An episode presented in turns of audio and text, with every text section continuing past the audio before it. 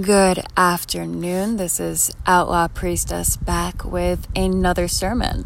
I hope your weeks have been lovely. I have been personally loving the shift into spooky season, and I'm honoring that a little bit today by recording this outdoors outside at one of my favorite trailheads where I like to pick mugwort actually. So you will hear some ambient sounds of life. There's people jogging, there's crows cawing, all that good stuff. But I'm under a couple of beautiful oak trees, and the druid in me loves that. So I'm very happy today, and hopefully that comes across in this podcast, even though I will be bitching quite a bit objectively. So I want to start out by saying that if you are the kind of person who needs to listen to something and take it at face value without any grains of salt and take it basically as dogma, if you need to listen to something and consider everything the person is saying as something they think is universally true for everyone, this is not the podcast for you. I might be preaching here, but I'm speaking from my perspective alone. It is never my interest or what I'm doing at all to speak for anyone else or to tell anyone else what to do. I'm speaking for myself from my perspective. If you like it, great. If you don't like it, you don't have to. All I am doing with this is offering food for thought. That is pretty much all I'm doing with all my projects. So do with that what you will. There's a saying, uh, two Jews, three opinions, and that is also massively true of witches and occultists, to say the least. And that is how it should be. I like intellectual diversity, so love it or hate it, I just hope I make you think. So, this week, I want to discuss the present role of consumerism and materialism in the craft, at least a little bit. And I want to talk about the relationship between us in the craft and that sort of element of consumerism, of materialism. and beyond that, it isn't just about those two things. I want to start to look at what really are our priorities in witchcraft at this time. Uh, I've had a lot of thoughts with this one. It's why I came out a little late.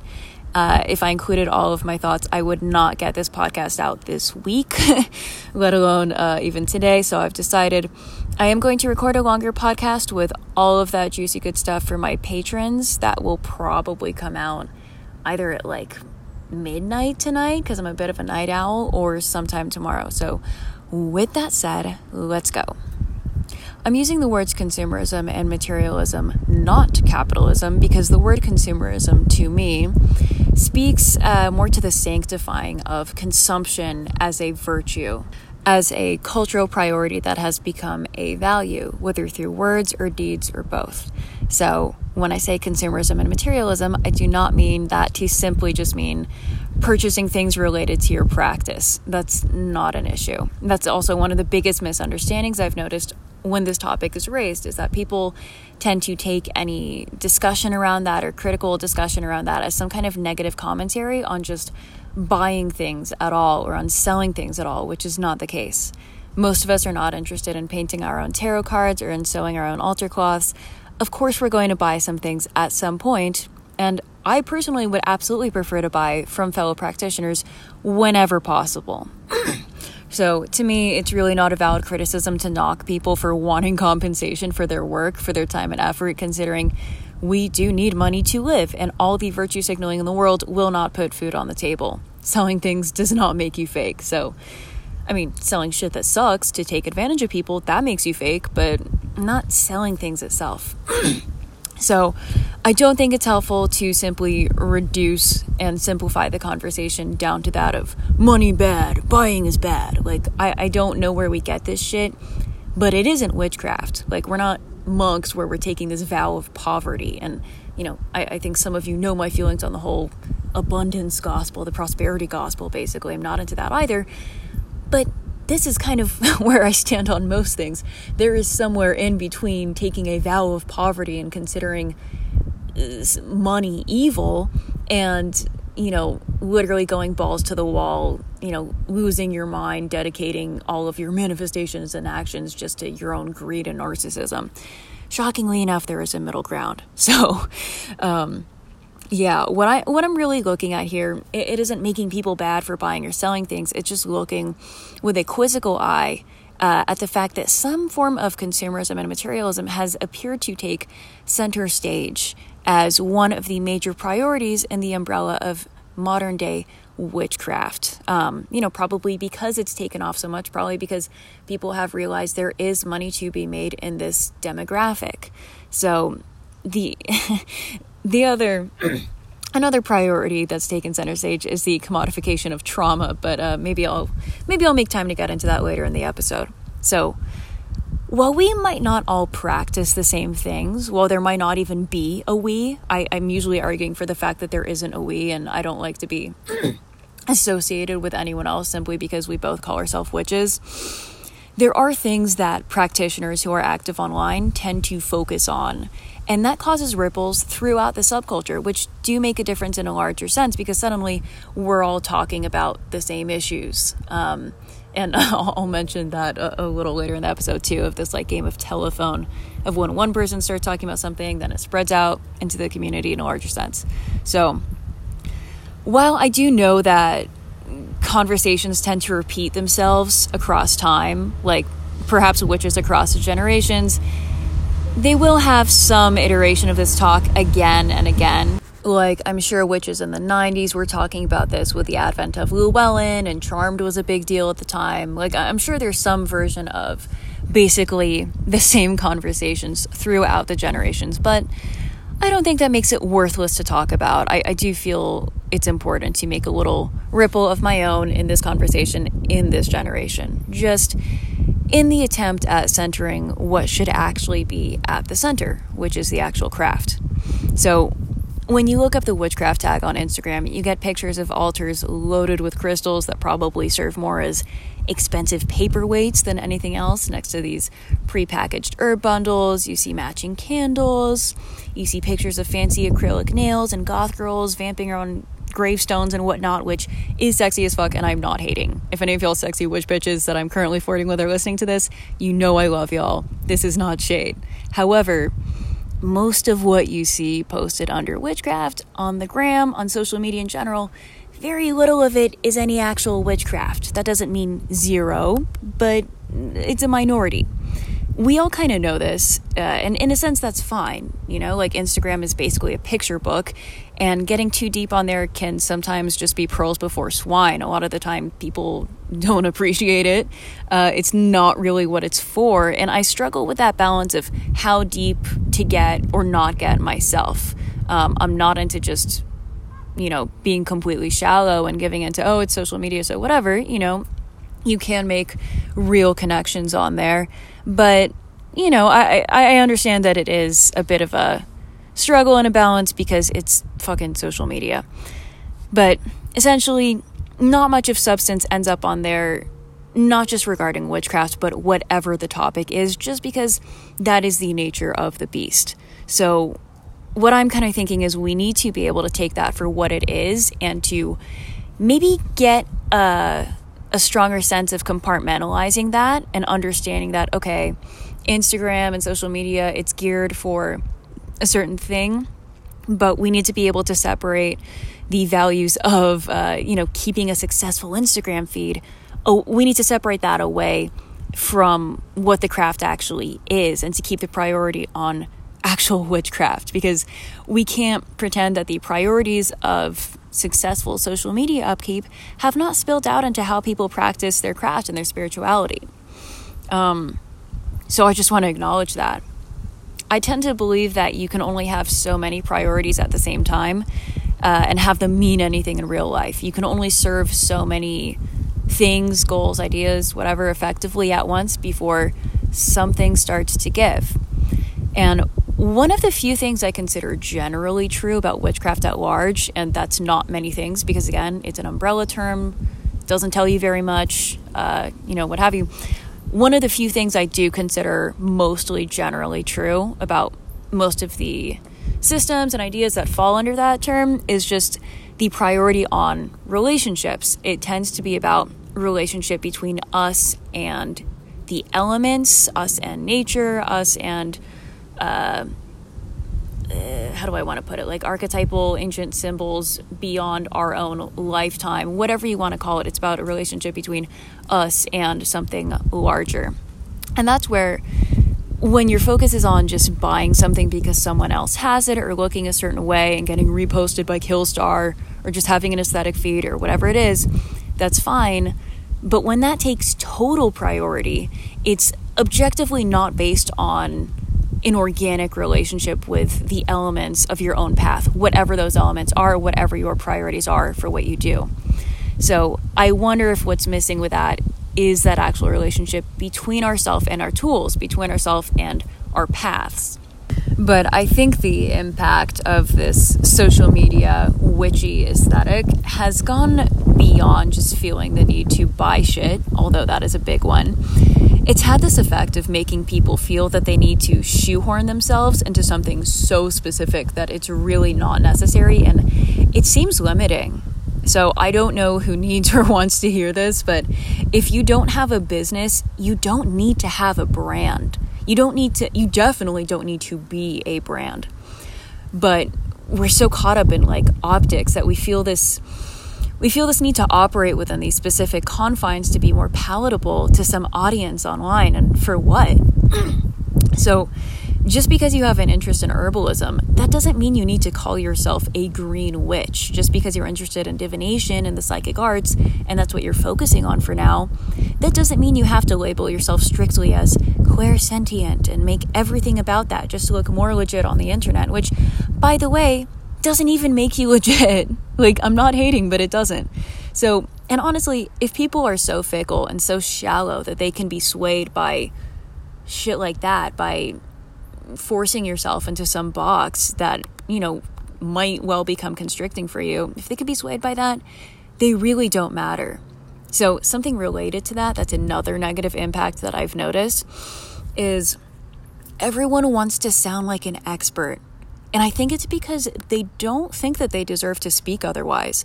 They think they don't deserve to be a witch online if they're not an authority, if they're not selling ebooks and teaching courses and doing paid readings and whatever the hell it is. So, and I, I say this with love, but when the vast majority are trying to posture themselves as experts or authorities or what have you, the vast majority of what we're getting is posturing. We are getting very little of actual substance, and we're getting the same diluted concepts washed through the system and making the rounds ad nauseum, just again and again and again. I have so many issues with this concept, and it, none of it is really blame because I understand why people want to do that. They want to feel like they're bringing value to the community. You, you don't want to just sound like you're nobody. I've probably been there to some degree, so I get that, but I really dislike the push and priority on everyone feeling like they need to have a workshop and this branded course and everything when we're not elders and we're still honing our crafts. It is, I'm sorry, turning us into shills, even when our hearts might not be in the wrong place. Because, like I said, maybe we just want to prove ourselves as a worthy member of the community.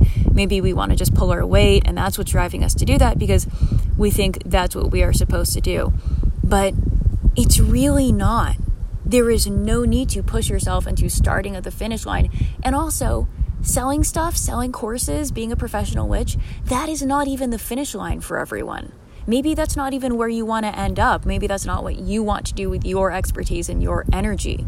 That's up to you to decide. So don't look at social media and think, oh, okay, well, because this person has 20,000 followers and they're selling books and they're selling this and that, that should be me. Like, that is not the fucking gold standard. I'm going to say that right now.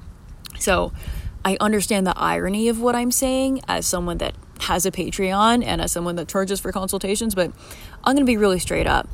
For one, I consult only on what I know, which is not strictly speaking witchcraft and paganism. It's a fusion of what I know with witchcraft and paganism, but it's also pretty heavily BDSM, DS dynamics. That tends to be a lot of what I consult on. And secondly, I'm never claiming that anyone paying me for a consult or, or a reading or anything like that. I'm never claiming that it's going to give you enlightenment or certification or validity of any kind. It's my input. That's the best that I can do. Uh, my input will not make you a witch, only you can do that. I cannot initiate you into any traditions, and even if I could, that would only be something I consider in person with people who are paying through energy and effort, not through money. I have a Patreon and I charge for what I do because otherwise I can't spend all that much time on it, but I am not trying to grift anyone. Uh, I just, you know, like I said, I could not spend that kind of time on it if I was not making money from it. So I like to think that I give food for thought, and some of you seem to feel that way. So I appreciate that. But but again, this is something else that is not actually unique to witchcraft. We've gotten to this point where people constantly feel they need a reason to be allowed to speak. They are constantly citing identity, uh, like as a woman, as a bisexual, as a whatever, as their reason that they're allowed to speak. And if you know, if something about your identity is relevant to what you're talking about, then go for it. But you do not need to cite a reason to speak in general. You're just allowed to do that. And you definitely don't need a reason to speak about your own spiritual journey if that's what you want to do because not all speaking is teaching and it doesn't have to be and it should not be is what i'm saying. That's another issue i have with making everything political is it makes everyone feel like they're on a fucking podium when they open their mouths or they type something online. So let me just say you are not on a goddamn podium you are not leading a sermon you are not preaching from the mountaintop and you're not shouting into a speaker at a rally. Odds are you are simply a person speaking their mind and there's nothing wrong with that. You don't need to justify that. You don't need to explain that. That's just what you're allowed to do as long as we have uh, freedom of speech. So, something else that I wish newcomers realized in terms of, you know, pushing ourselves to start at the finish line, I wish newcomers realized how valuable you actually are, how important you are, because people are fighting for your attention. Many people want to be the ones to answer your questions, to teach you, to sell to you, to influence you in some way. You matter because you are potential. You are the next wave. And where your attention goes makes ripples of its own. So please, there's no reason to push yourself. For what? Like, what's the reason? Let's just think if impressing other people was not an issue, or rather, if there was no internet, where would you actually focus on? Where would you start? What would you do? Ask yourself that and let that be your starting point. Let that be your guide and know how important it is just to enjoy the journey because you will miss this. You will miss the beginning one of these days. Sorry to sound like an old lady, but you will. I do miss the early days sometimes. You don't need to label yourself by your every interest. You don't need to start taking on questions and answering questions from people just because you are starting to develop an interest in something. You are not representative for witchcraft as a whole because you just started studying it. That's a lot of fucking pressure to put on yourself. Take it easy. so, this also circles back to another uh, issue that's sort of mishandled around this idea of materialism and consumerism as a uh, priority in the craft. So, when people are too busy pontificating about capitalism and classism and all this stuff, which has value, and I will make sure to reiterate that later, it has value. But when we're too busy sort of acting like we're at some kind of high school communist club lecturing everyone who'll listen to us, um, we're not spending time actually discussing how we can do something to promote keeping the craft alive and keeping the various facets of it that keep it what it is alive. And that doesn't have to be the same thing for everyone. Some people may want to focus on reading knowledgeable authors, some people might want to focus on the benefits of meditation and doing solo trance work or journaling or herbalism or whatever it is. There's so many different aspects that we can focus on beyond you know, I bought this cool thing, or look at my crystal ball, or look at my velvet dress and boots and whatever. I just, I really do feel like I am constantly stuck going to this same sort of high school communist club, and it's really not doing it for me. We have this necessity, I've noticed, to politicize everything that robs us of the real substance and meat of the various topics that we should be talking about and that matter, which shockingly does not fit this one size fits all approach that people these days seem to be so fond of for some godforsaken reason. There is a reason that all conversations are starting to sound the same, if you guys have noticed that, which you probably have, because when you identify with a hammer, everything looks like a nail. And witchcraft is not a nail. I will die on that hill. No, I will kill other people on that hill. I'm not willing to die. Um, it is a multifaceted, multi layered umbrella of disciplines and traditions that deserve better from us. And plenty of you, at least many of the people that I speak with online, you have something great to bring. You have plenty of great input and perspectives to offer. And that's what I've enjoyed about the, you know, I'm sorry to sound snobby, but the serious parts of Witch and Occultist Twitter, for example, or, you know, the people I've met through Insta who are serious. Like, it is wonderful to hear your guys' insight. So, earlier this week, I posted an open question to the witches and occultists of Twitter and basically said, What do you think about the role of consumerism and materialism? as it relates to the craft at this point in time. And a lot of you, a lot of people, had really great and clever answers, and I very much appreciated getting to gauge people's thoughts on the matter. I was very happy to see that most of the people who commented seemed to prioritize people actually making the effort to engage in thoughtful practice rather than just in spending a lot of money. There was more or less a consensus, you know, agreed upon opinion from what I saw. Um, that it's about the effort, it's about what you're actually doing, it's not about, you know, what price point you can afford to spend at or whatever. But there was one comment that was uniquely biting and insightful, so I wanted to quote it and talk about it a little bit on here. So it was from someone who I, uh, how do you, it's from one of my mutuals on Twitter, someone where we mutually follow each other, who goes by the username Witch WitchKingWS. I believe his name is Cooper, had said, I think we like to talk about those words and concepts with a very shallow understanding of both. The occult is deeply rooted in swindlers, con artists, and performers. They're usually the most successful. You have people who maybe understand magic talking about theory, but most commonly, I see people who don't really understand magic and people who don't really understand capitalism using conman arguments against both to bolster their spiritual claims. And it works every time. Our desire to be quote radical is an easy opening for bullshit. And there was some great comments, but this one was easily my favorite. Uh, I did not expect someone to be this blunt and this on the money, but I was very pleasantly surprised. And this whole thing, it's a consequence of many factors. When you want to make witchcraft about everything, you very quickly make it about nothing.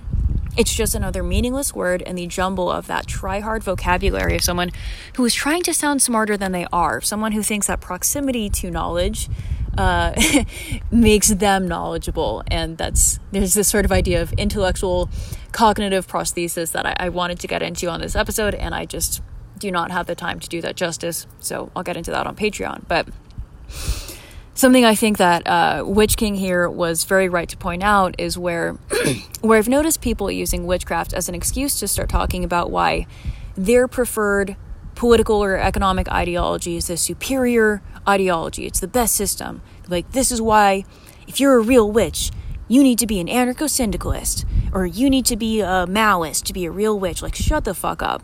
This is another gross attempt at controlling what was never meant to be controlled. If you want dogma this badly, if you want your spirituality to tell you how to vote and think this badly, please go become Catholics or something. Because the point of witchcraft is that we do not tell each other how to think, and we damn well don't tell each other how to vote or not to vote.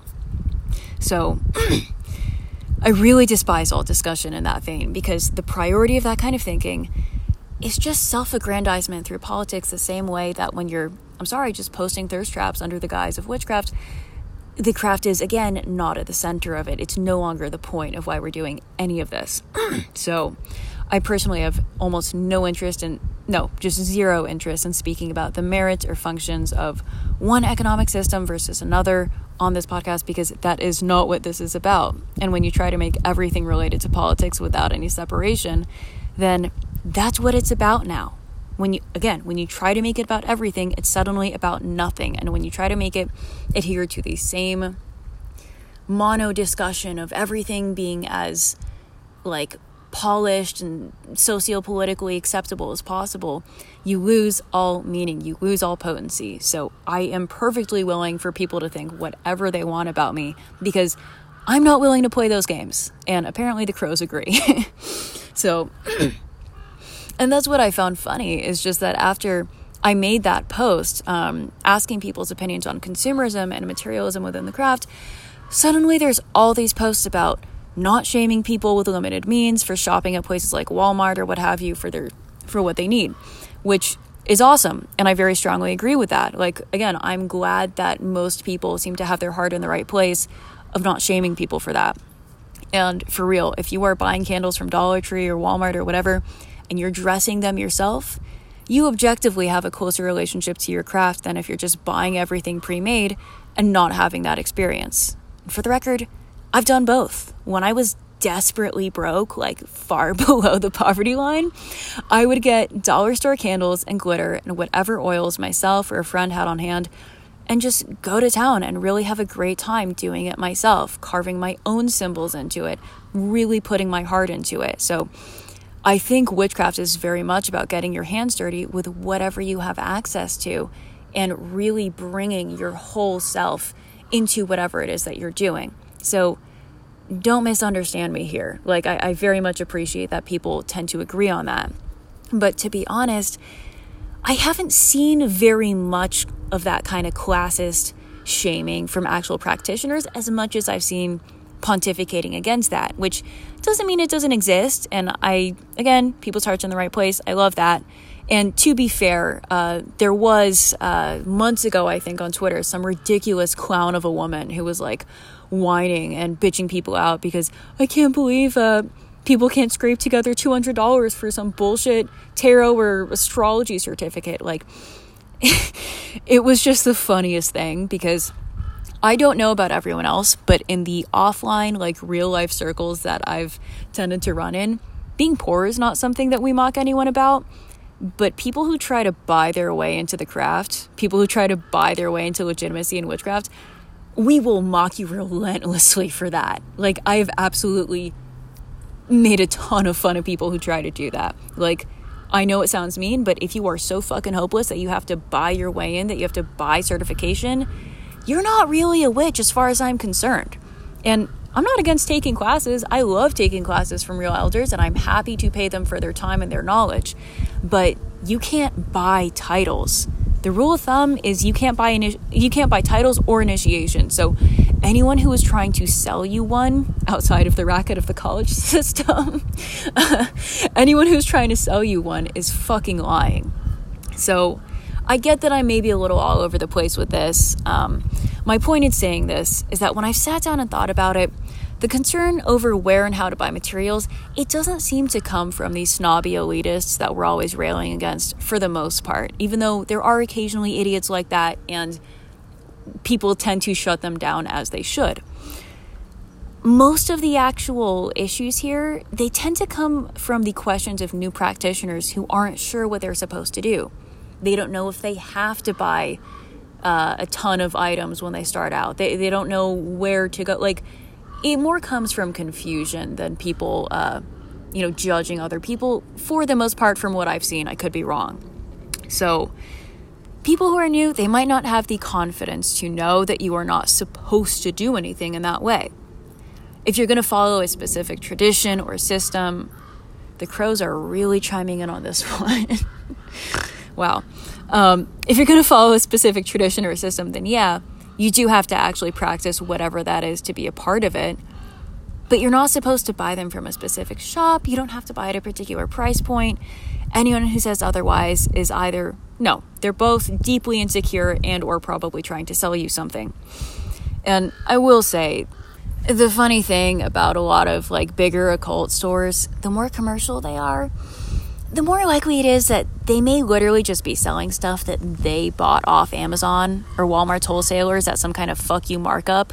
So I promise you, there are some things that really do not have any kind of special significance imbued in them simply because you purchased it at an occult store. Like most, like you know, those charcoal pucks for loose incense.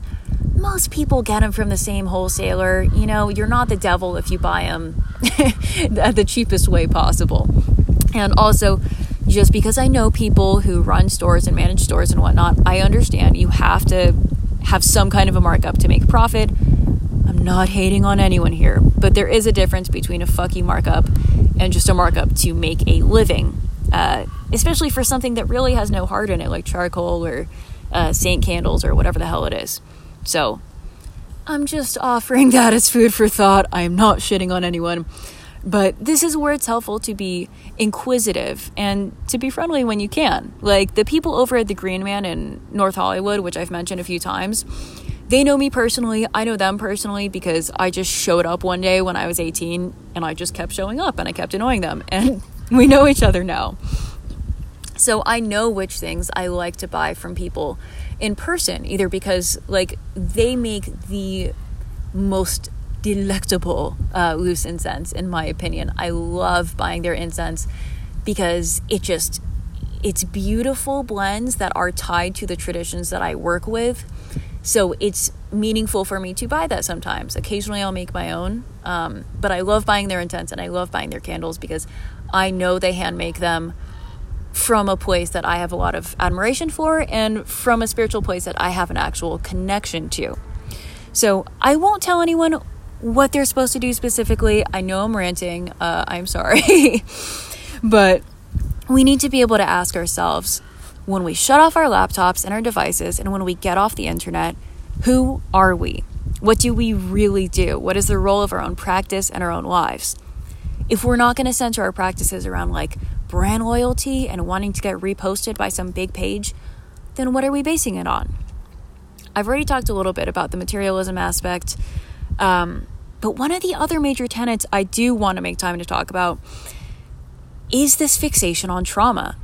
And this m- might be a little bit of a rabbit hole, so indulge me if you would. I promise I am going somewhere with this, and I would love to hear some of your thoughts.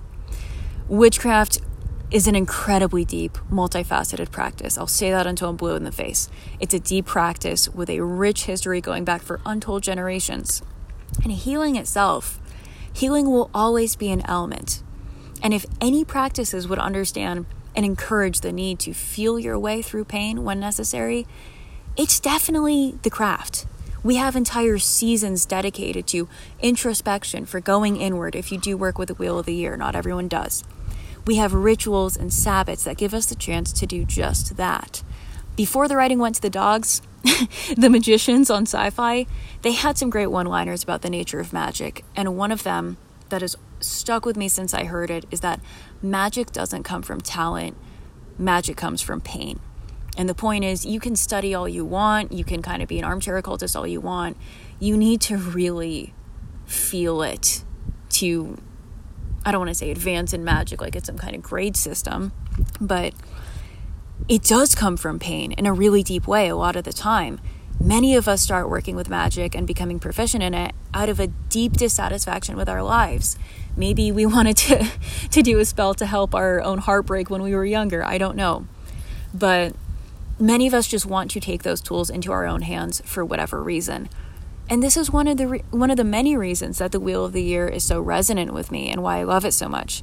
Because there are times when that pain and that anguish and the heartbreak of our individual human experiences are called up as what needs to be worked with at that point in time, where we need to let it tear through and really exist without it being tied up, without it being shouted down, or just festering into something worse. So, with the wheel, we work with different elements and states of being across the months we allow ourselves to rise and fall, to ebb and flow, as the earth does, as the tides do. Because we can't be in a state of action and growth at all times. And I know some people listen to me and think that that's what I'm advocating for. That could not be less true. The point is, though, that when we go there, when we let ourselves feel that pain and that darkness and go inward, we're meant to grow and evolve every time. We are meant to go in and come out again so we can affect growth and change. We are not meant to marry our trauma. We are not meant to move into the hospital and get comfortable there. We are meant to grow. Witchcraft is not a circle jerk of misery. It is not a social club for people who need therapy, nor is it some wine night hangout of ceaseless rehashings of trauma and anguish. Witchcraft is an umbrella term for a wide variety of practices but they are spiritual systems, largely speaking, for growth, for personal evolution, and so much more. So, I am not shitting on anyone. Uh, I, I almost feel like I'm just making these disclaimers all the time. But lately, it seems like trauma is the billboard we are faced with at every turn of just trauma. Everything is trauma. Everything is about trauma. Everything is about unpacking, examining, coping mechanisms, and turning every possible conversation into the same jumble of secondhand talking points from some stoned therapist in Beverly Hills. I am very in favor of therapy, for the record. I'm very in favor of doing what we need to do to heal and to be essentially happy, healthy, and whole, whatever that means for us, even if that means just going through it for a while. I'm not knocking that. And I will talk a little bit about my own experience of needing to just go through it for a while and come out on the other side of it. Maybe more on my Patreon because this is getting long enough. But suffice, suffice it to say, you can absolutely be doing the work of healing and the work on your path of witchcraft at the same time. Those things do not have to be separate. They shouldn't be sometimes, and it's quite likely that you will find some overlap when you're doing both. It's very likely that those practices will be informed by each other in some way, and that can be very powerful. My spirituality was a huge part of my own healing journey, and I wouldn't have it any other way. It was necessary for me. I don't think it would have happened otherwise. But it is crucially important to understand that they are not the same thing. The same way that if you're passionate about politics, if you're passionate about activism, beautiful. Keep it up. Do that. Live your fucking truth. Live your best life. But understand these are not the same things. You can do them both at once, they can coexist peacefully, but they're not the same. And my saying that is not to condemn either one, it's not to negate either one, it's to encourage both. It's actually to respect and protect the integrity and the true meaning of these separate things. Because when witchcraft is therapy and therapy is witchcraft, neither are true, neither has any real effectiveness. To try and be both at the same time only ensures that you reduce the effectiveness of both. I have seen it done, it doesn't work. So, I think this merits talking about honestly and maybe a little more bluntly than people are used to. Because trauma, like witchcraft, it has become a business. And that's why I'm talking about this on this episode. That's why I decided to take the extra day to make this longer, is because they aren't separate. People have made this fixation on trauma as a sales pitch. It's become just another pop psych trend and I can't sit by and watch the same sterilizing process happen to the craft. Because this one size fits all approach of everything is identity politics and everything is trauma, it sterilizes and fucking destroys everything it touches, just making it into another copy of itself. It sterilizes witchcraft into just another self care coping mechanism that has less and less to do with the actual craft and more to do with keeping us emotionally stuck and spending money turning the craft into something it is not. And, you know, again, this is why it took longer for me to talk about this because what's at play here is not actually that simple. And it does go back uh, maybe further than people think, and also more recently than people think, into our own history as neo pagans. So, when I say we're not meant to marry the trauma and move into the hospital, I say that because moving into the hospital has become a deeply rooted historic part of how I see this complex issue. So, to just explain quickly, although it's probably self evident, we go to the hospital because there's a problem. We go to therapy because there's a problem, because we have something that needs to be taken care of and healed and acknowledged. The point is, we go there, we get the problem taken care of, and we leave. The goal is not to stay there forever. But in recent history, that has changed. So, early on in my involvement with ADF, uh, there's something called the dedicant path where you have to do a lot of homework, basically. And some of the homework you, have you have to do is basically related to the history of neo paganism. So, one of the books that I chose to read to that effect was Drawing Down the Moon by Margot Adler, which is an excellent read. It is very long. Uh, it's a fairly comprehensive, I think, or at least very thorough uh, account on the history of neo pagan and witchcraft movements in the US and the UK, more or less since the 60s and 70s. I don't exactly remember the particular start date because it's been a few years since I read it front to back, but I do consider it an important read for anyone who doesn't want to just practice the craft, but who wants to understand it in a historical context that isn't just some vague reference to Salem or the Burning times. but the actual progression of those seeds growing in, you know, for not me specifically, but for many of us, for many of the elders in our community, in their own lifetimes, very close to our own generation. so I bring this up because Adler spends a fair amount of time discussing uh, a woman known as Z Budapest, who's the founder of Dianic Wicca. She discusses the way that she operated and some of her motivations for doing so. So, for those who aren't aware, Dianic Wicca is an offshoot of Wicca that only recognizes goddesses, not gods. it only reveres the divine feminine, and by nature, it excludes men from its practice and proceedings, maybe with the exception of holding, uh, of maybe like them holding the perimeter as kind of bodyguards or something, but even that might be too much for them. I really don't know. They're also kind of not even really polytheists in my view, because from what I understand, they view all of the goddesses merely as facets of one core mono goddess, which I see as fancy monotheism, but you know, there's plenty of people in polytheism who have some version of that belief. It's not that uncommon. People can do what they like. so, I have a few other thoughts here. And real quick, one of them is that I actually do not recognize Dianic Wicca as even truly Wiccan at all, because the honoring of those polarities and that balance between divine masculine and divine feminine is foundationally baked into Wicca as I understand it. Sorry, damn, I really have something in my throat today.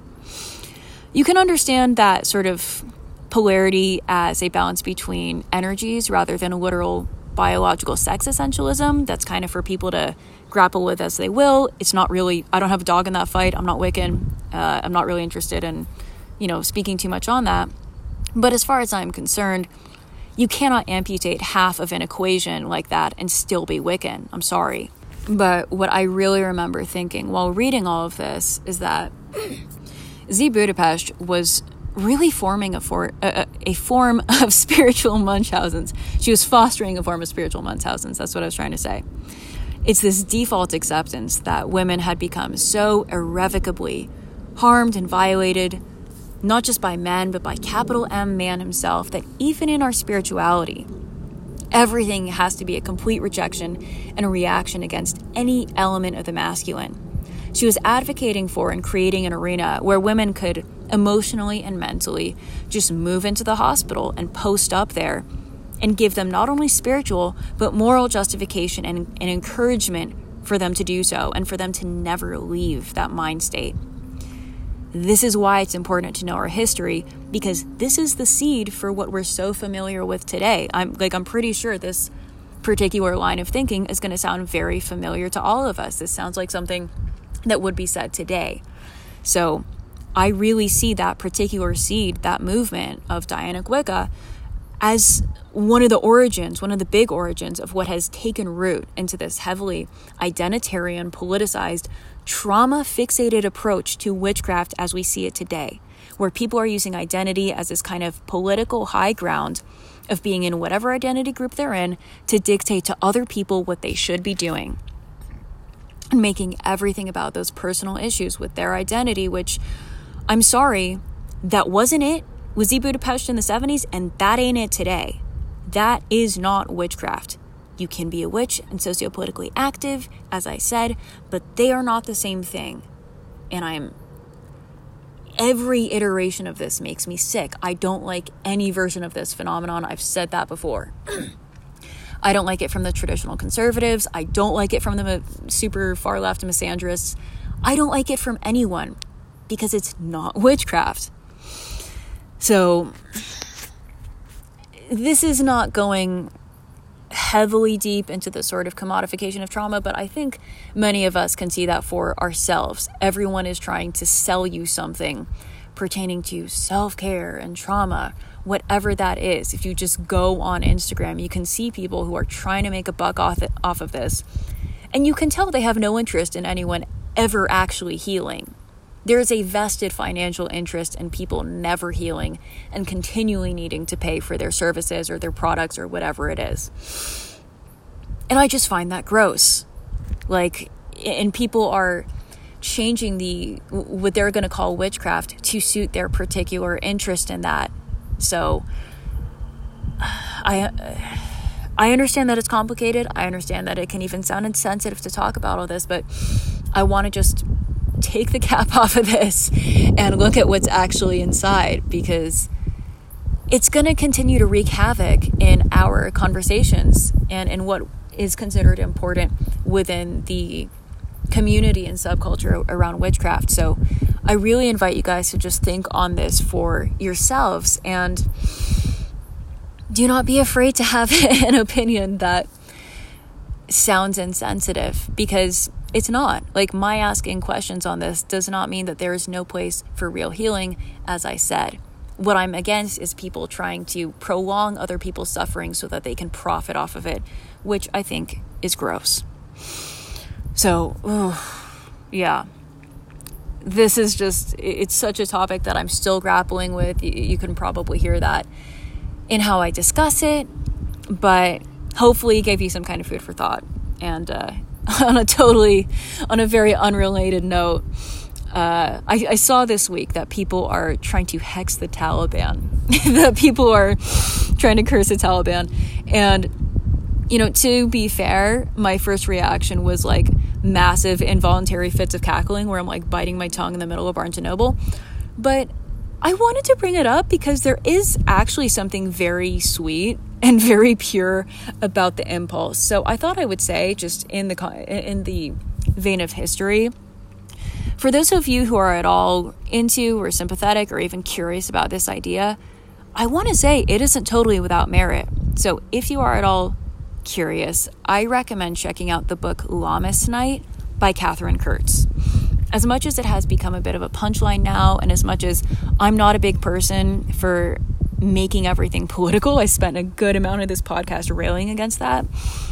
There is some precedent for using witchcraft against literal forces of evil in the world and spiritual warfare and things like that. So, while I am not making any definitive comment on that, on doing that, especially in the current state of the world, if you're curious about some of the ideas related to that impulse, Lammas Night gets into that in a very interesting way.